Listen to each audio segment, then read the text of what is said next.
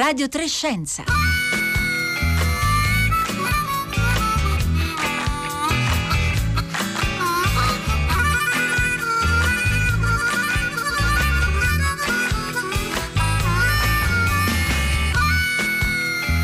Sono le 11, 30 minuti 50 secondi di mercoledì 4 novembre. Buongiorno da Paolo Conte. Oggi qui a Radio Trescenza ci occupiamo di un libro da poco pubblicato in Italia dalla casa editrice Il Saggiatore che si intitola Storia dell'umanità per gente che va di fretta. È un libro che racconta l'inarrestabile cammino dell'uomo cominciato sin dalla preistoria tra i vari continenti del nostro pianeta, un libro che mette a fuoco le differenze ma anche gli scambi culturali tra popolazioni che nel corso dei millenni si sono incrociate scontrate o scontrate. Un libro che analizza anche il tema, eh, mai oggi così attuale, degli agenti patogeni che, con cui l'umanità ha dovuto sempre fare i conti sin dalla eh, sua prima apparizione. Ma l'aspetto sicuramente più affascinante di questa storia dell'umanità per gente che va di fretta è che racconta millenni di vicende umane non con gli strumenti tradizionali delle fonti storiche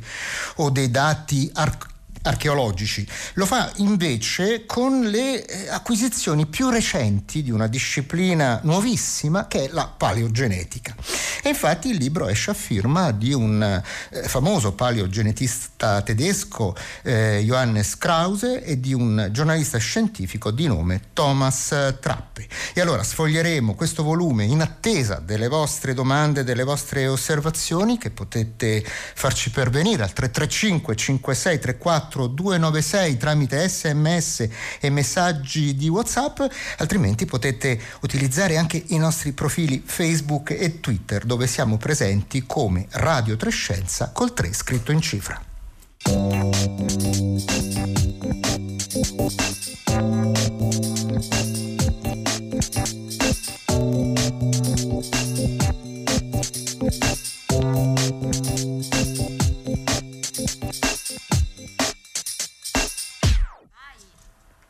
Buongiorno Telmo Piovani. Buongiorno.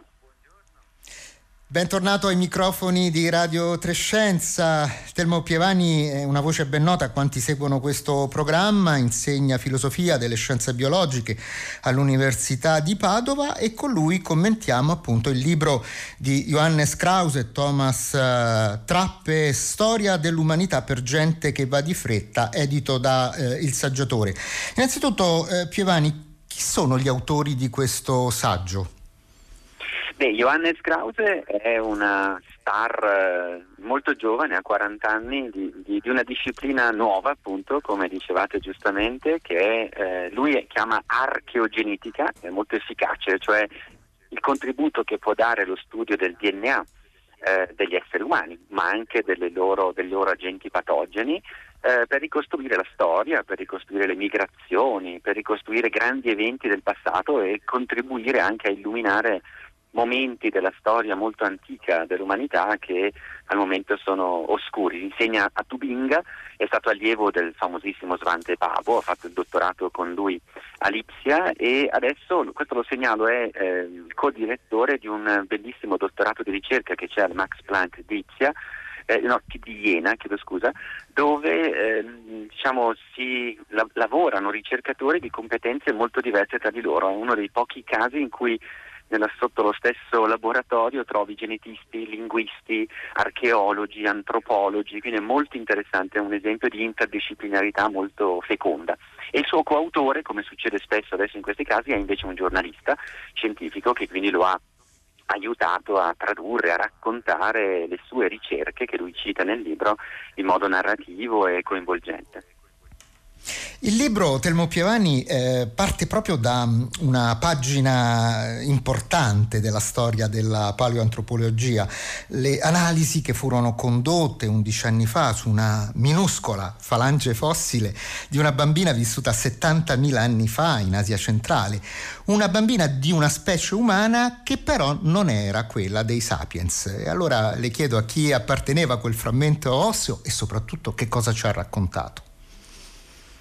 Beh, ci ha raccontato che, eh, come dice lo stesso Krause in modo molto divertente e giusto nel libro, eh, l'immagine che avevamo fino a qualche anno fa dell'evoluzione umana era troppo semplice. Eh, loro stessi in quella grotta di Denisova, che è un posto molto particolare sui monti Altai, proprio nell'Asia centrale, al confine adesso tra la Russia, il Kazakistan, la, la Mongolia e la Cina, è un luogo di passaggio di molte popolazioni umane. Loro pensavano di tirar fuori il DNA da questa punta di un mignolo di questa bambina, di questa adolescente e di trovarci o quello dell'Homo sapiens o quello dell'uomo di Neanderthal, perché si sapeva che da quelle parti erano passate queste due, due forme umane recenti. E invece salta fuori che è un DNA diverso da tutte e due. E Krause racconta appunto sulle prime pensarono a un errore, eh, pensarono di avere sbagliato qualcosa, rifecero le analisi, ricontrollarono tutto e alla fine dovettero accettare il responso che era interessantissimo, cioè quella falange, quel mignolo apparteneva a una, a una bimba che non era né sapiens né neanderthal, ma era di un'altra specie umana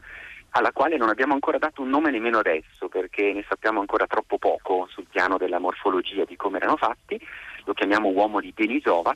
era una specie sorella diciamo, molto vicina a Neanderthal e probabilmente si è separata da Neanderthal quando il loro antenato comune è uscito dall'Africa e si è diffuso in Eurasia tra 500-600 mila anni fa. Quindi una nuova specie umana recente che si aggiunge al cespuglio già molto ricco eh, di forme umane. La sorpresa tra le sorprese è che poi successivamente si scoprirà che noi sapiens, uscendo dall'Africa, ci siamo eh, ibridati, ci siamo accoppiati sia con eh, Neanderthal che anche con questa popolazione asiatica di denisovani. E quindi in alcuni popoli umani di oggi, eh, in particolare in Melanesia, in Papua Nuova Guinea, in Tibet, ci sono delle tracce genetiche di questa antica popolazione umana di Denisova con la quale noi ci siamo incontrati e accoppiati.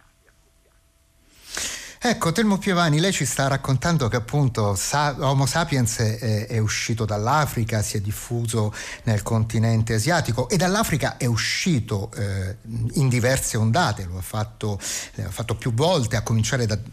diciamo così, eh, circa 80.000 anni fa. Ma nel libro eh, di Krause e Trappe, Storia dell'umanità per gente che va di fretta, si legge che i nostri diretti antenati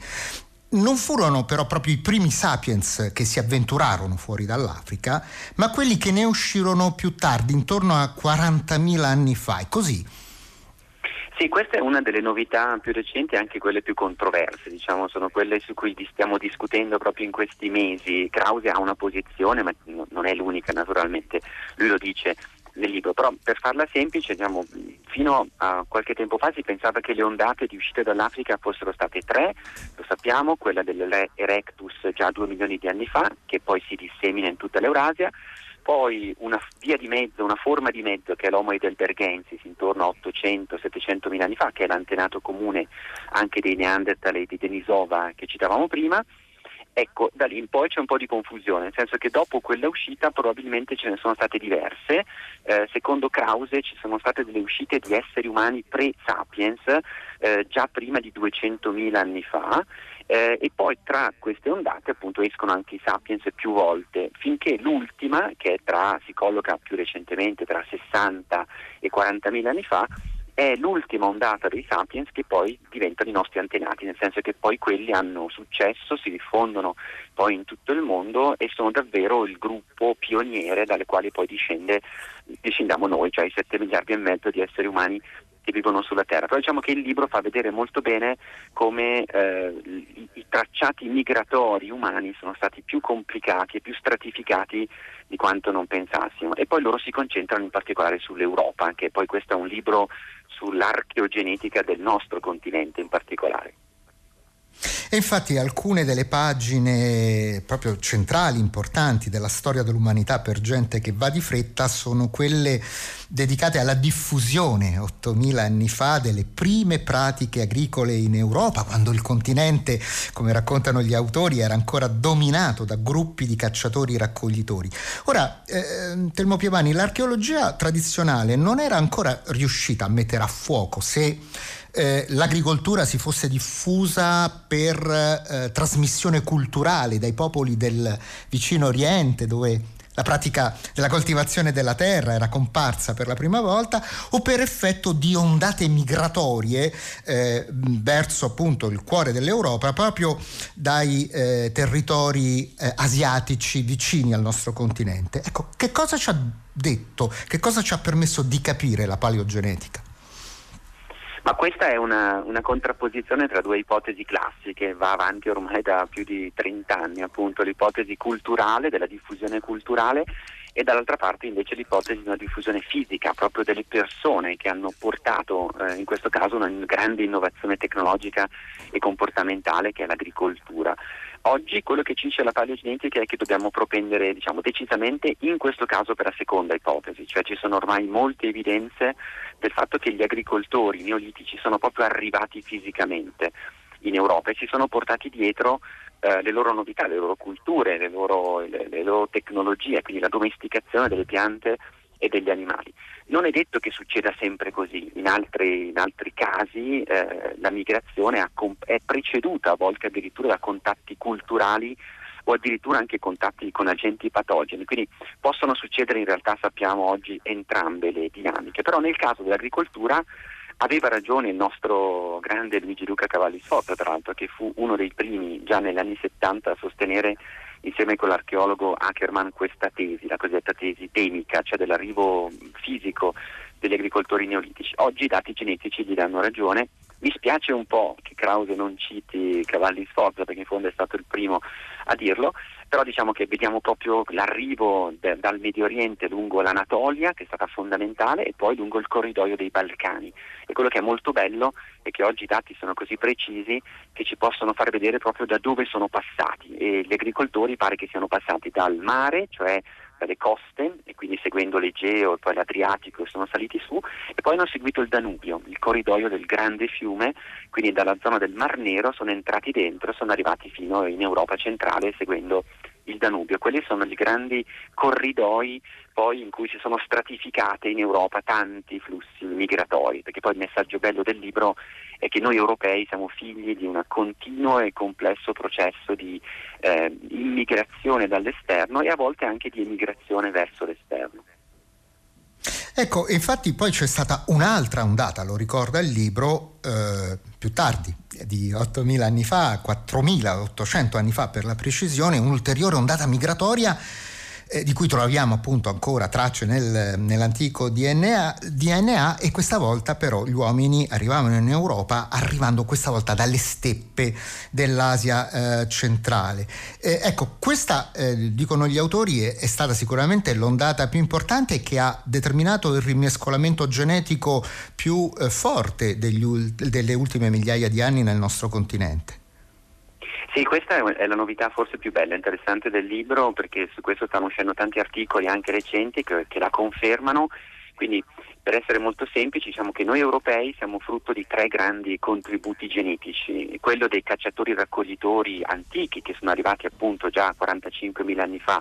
in Europa, che avevano la pelle scura e gli occhi chiari, come racconta molto bene Krause. Poi c'è stata la seconda grande componente, che è quella degli agricoltori ehm, neolitici, che abbiamo detto prima, che arrivavano dal Medio Oriente, avevano la pelle chiara.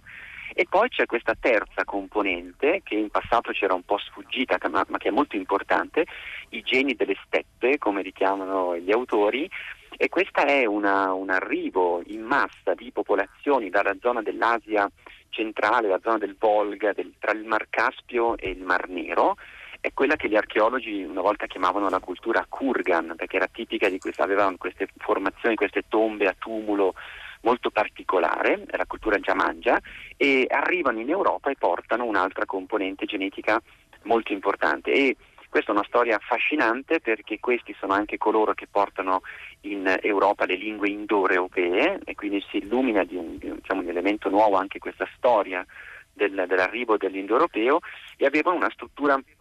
sociale patriarcale molto gerarchica e quindi si dà conferma di teorie archeologiche, per esempio di Maria Gimbutas e di altri, che sostenevano appunto che questa migrazione dalle steppe ha, avut- ha dato un contributo biologico ma anche culturale, sociale, molto importante eh, all'Europa. Novità ulteriore, questa è molto curiosa, eh, pare che da, da, da ricerche genetiche sul batterio della peste questa invasione, questo arrivo di queste popolazioni dall'Asia è stata preceduta dall'arrivo della forma più antica conosciuta di peste e quindi abbiamo anche questo elemento interessante, cioè che il rapporto con gli agenti patogeni è molto antico e la peste non è solo quella di Giustiniano o quella del 300, ma era già in giro già 5.000 anni fa tra le popolazioni umane. Infatti moltissime pagine del libro di Krause e Trapp, Storia dell'umanità per gente che va di fretta, eh, edito da Il Saggiatore, è dedicata proprio alla convivenza tra gli uomini e eh, gli agenti patogeni che hanno incontrato via via, che ovviamente si diffondevano per i continenti del mondo, ma anche con le pratiche dell'agricoltura e dell'allevamento che mettono gli uomini a contatto con eh, animali con i quali non erano mai stati eh, prima vicini. Ecco, ma una cosa, com'è possibile da reperti per lo più ossei, ci chiede anche qui un'ascoltatrice al 335 56 34 296, Federica, com'è possibile eh, riuscire da eh, reperti ossei a, a eh, conoscere quelle che sono state le patologie con le quali siamo entrati in contatto in un così lontano passato? E questo è molto interessante, ci sono vari modi, è una, è una scienza da Sherlock Holmes, nel senso che bisogna proprio fare come, come, quando si scopre un delitto e bisogna cercare gli indizi. Gli indizi delle patologie possono essere tanti, possono essere fisici, quindi proprio li vedi nelle ossa, eh, la peste, ma pensiamo alla tubercolosi, pensiamo alla lebbra, sono tutte malattie che lasciano un segno che si può vedere anche nelle ossa in alcuni casi. Non sempre però, eh, e questo lo facciamo da, da, un, da, un, po' di tempo. Da qualche tempo a questa parte, con lo sviluppo delle capacità di sequenziamento eh, genetico che hanno fatto dei passi avanti straordinari,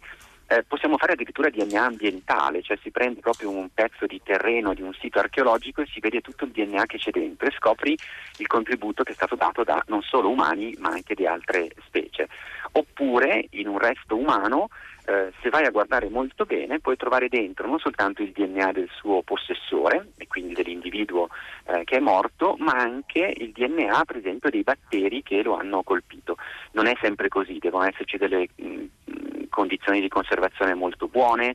eh, molto particolari e deve essere, ovviamente non deve essere guarito perché deve essere morto a causa di quella malattia, così trovi ancora le tracce nelle sue ossa, eccetera, eccetera. Se si verificano tutte queste condizioni e eh, i tedeschi sono bravissimi appunto a Lipsia, a Jena, a Tubinga a fare queste ricerche sul DNA antico, puoi trovare anche le tracce eh, per esempio del batterio della peste che poi metti a confronto con le, le, sequenze attuali e quindi si possono fare tutta una serie di valutazioni, di comparazioni tra le malattie del passato e quelle di oggi, che è proprio quello che occupa ben due capitoli di questo, di questo libro.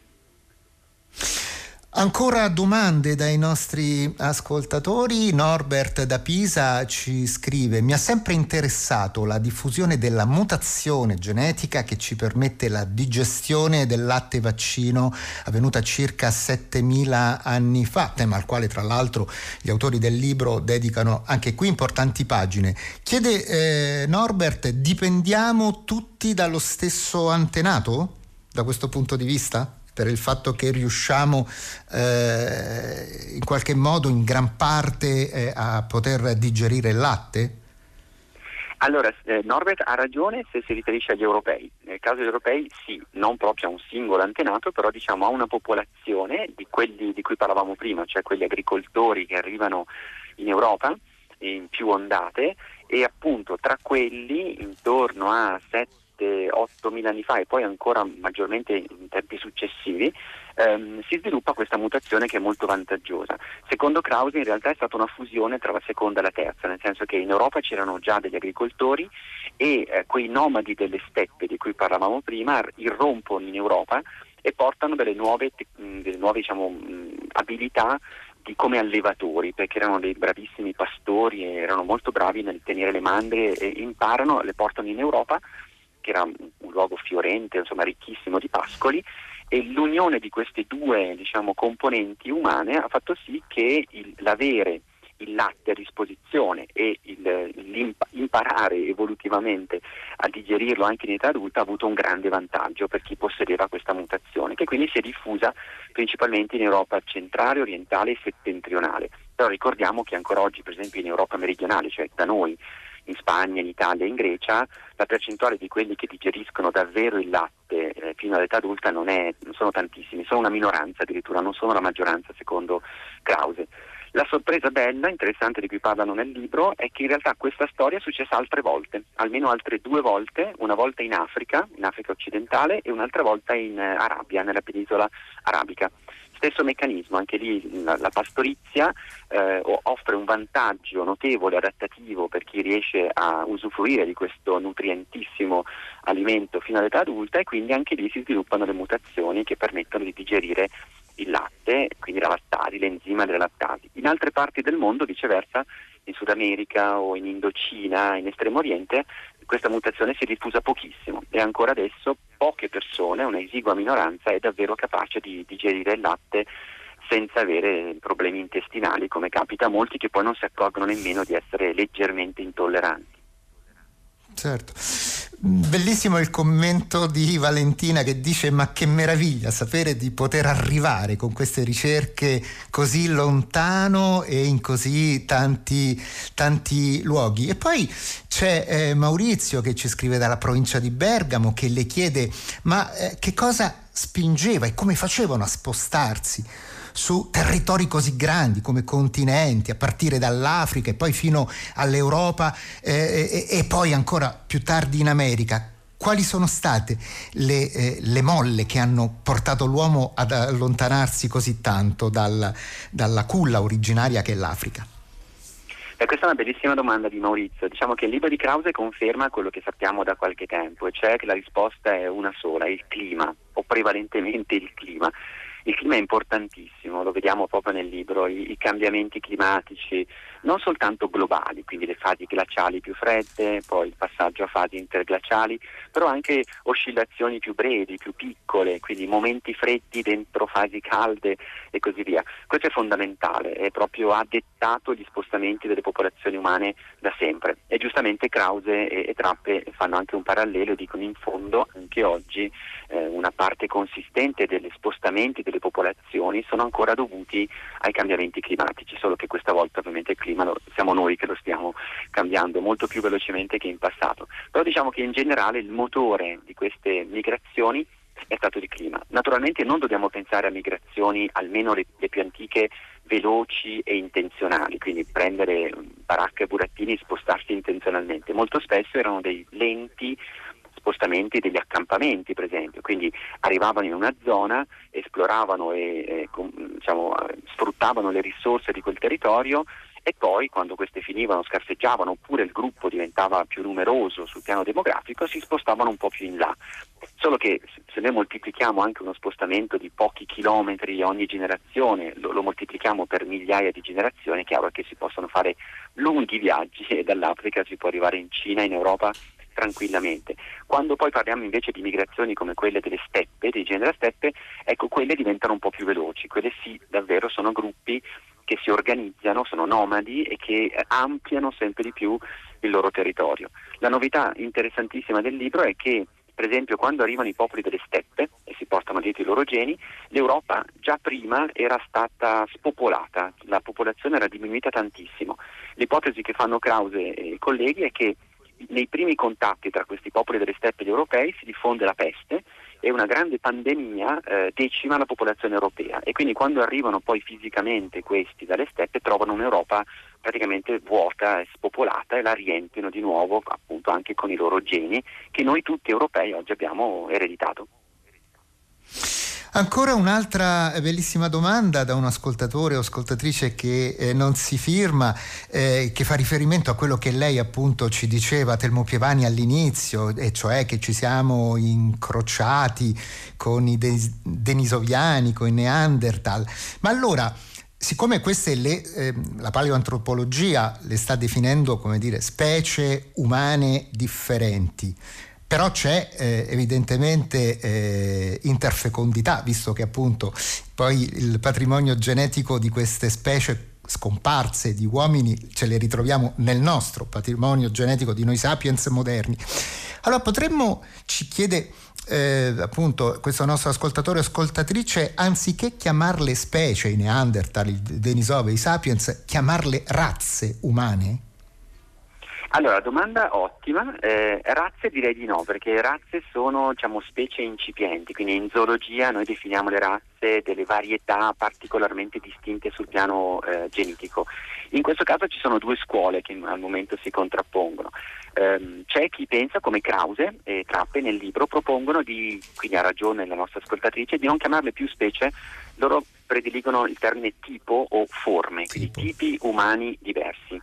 E questo è possibile eh, perché appunto erano interfecondi, quindi diciamo che il cespuglio dell'umanità negli ultimi suoi ramoscelli più recenti aveva un sacco di ponti in orizzontale perché i geni si passavano da un tipo all'altro. Questa però è la visione più degli antropologi molecolari, dei genetisti. Eh, I paleoantropologi, quelli che si occupano invece dei fossili e della loro morfologia, continuano a preferire la distinzione di specie, quindi continuano a pensare che Neanderthal, Denisova e Sapiens fossero tre specie comunque diverse, perché erano diverse sul piano comportamentale e dell'aspetto fisico, ma che come succede in natura, quando si sono incontrate potevano ancora ibridarsi un, un pochino. Quindi diciamo che al momento ci sono queste due scuole di pensiero che si, che si contrappongono nella scienza.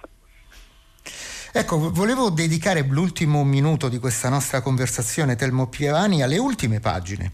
del libro di Krause Trappe, Storia dell'umanità per gente che va di fretta, dove eh, gli autori si soffermano sulla questione molto attuale delle cosiddette popolazioni originarie di una determinata area geografica, cioè l'idea, la rivendicazione di una propria identità nazionale o continentale spesso fatto da formazioni politiche o movimenti che rifiutano l'immigrazione. Eh, però appunto Krause e Trappe ci dicono che